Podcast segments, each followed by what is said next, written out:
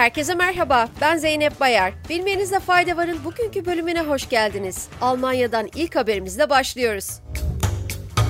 Almanya Başbakanı Olaf Scholz, Alman ekonomisinin azalan iş gücüyle yeşil bir ekonomiye dönüştüğünü belirterek Almanya'nın önümüzdeki yıllarda işsizlik sorununu geride bırakacağını söyledi.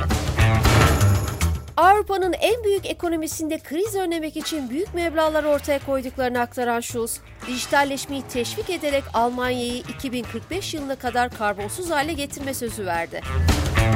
Almanya'nın yenilenebilir enerjiye geçişinin zor olacağını söyleyen Schulz, 2030'a kadar her gün 4 ila 5 yeni rüzgar türbini ve 40'tan fazla futbol sahasına eşdeğer güneş paneli kurmamız gerekiyor dedi. Dünkü podcast serimizde İngiltere'de gıda erişimi sorununa değindiğimizi hatırlıyorsunuzdur. Benzeri bir haber de bugün Fransa'dan geldi. Fransa Ekonomi Bakanı Bruno Le Maire, fiyatlarda hızlı artışın önüne geçmek için en geç Haziran ayına kadar marketlerde gıda fiyatlarını sabitleyeceklerini belirtti. Maire ayrıca dar gelirli ailelere gıda çeki desteği sağlayacaklarını ve bu uygulamanın hazineye yüzlerce milyon euroya mal olacağını açıkladı. Avrupa Birliği, WhatsApp'ın hizmet koşullarındaki değişiklikler konusunda daha şeffaf olmayı taahhüt ettiğini bildirdi. Birliğin açıklamasında WhatsApp'ın kullanıcıların kişisel verilerini reklam veya diğer amaçla Facebook dahil diğer meta şirketleriyle veya üçüncü taraflarla paylaşmayacağına dikkat çekildi. Süreç hakkında kısaca bir bilgi vermemiz gerekirse, AB Komisyonu ve AB ülkelerinin tüketici koruma makamları geçen yıl WhatsApp'ı kullanıcıların kişisel verilerinin kullanımı konusunda bir uyarı mektubu göndermişti.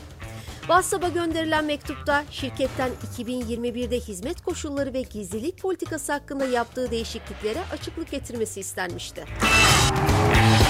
Çin ile ilgili casusluk haberleri dünya gündemini meşgul etmeye devam ediyor.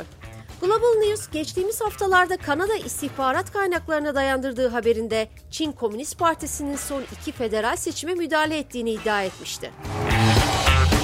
Kanada Başbakanı Justin Trudeau ise bu iddianın ardından Çin'in son seçimlere müdahale ettiği iddiasının soruşturulacağını açıkladı. Konu hakkında cevap veren Çinli hükümet yetkilileri iddiaları tamamen asılsız ve karartıcı olarak nitelendirerek herhangi bir seçim müdahalesinde bulunmadıklarını söyledi. Dünyanın en zengin insanı Elon Musk'a ilişkin ilginç bir iddia ile bilmenizde fayda varı noktalıyoruz. Twitter'ın eski ve mevcut çalışanları tarafından yayımlanan yeni bir raporda Twitter CEO'su Elon Musk'a ilişkin ilginç iddialar ortaya atıldı. Raporda Musk'ın Twitter personeline güvenmemesi nedeniyle tuvalete dahi korumalarla gittiği iddia edildi. BBC tarafından yayımlanan bu raporda Musk'ın tüm temizlik çalışanlarını işten çıkardığı ve ofis bitkilerini şirket personeline satmaya çalıştığı iddia edildi. Bugünlük bu kadar. Yarın tekrar görüşmek üzere. Hoşçakalın.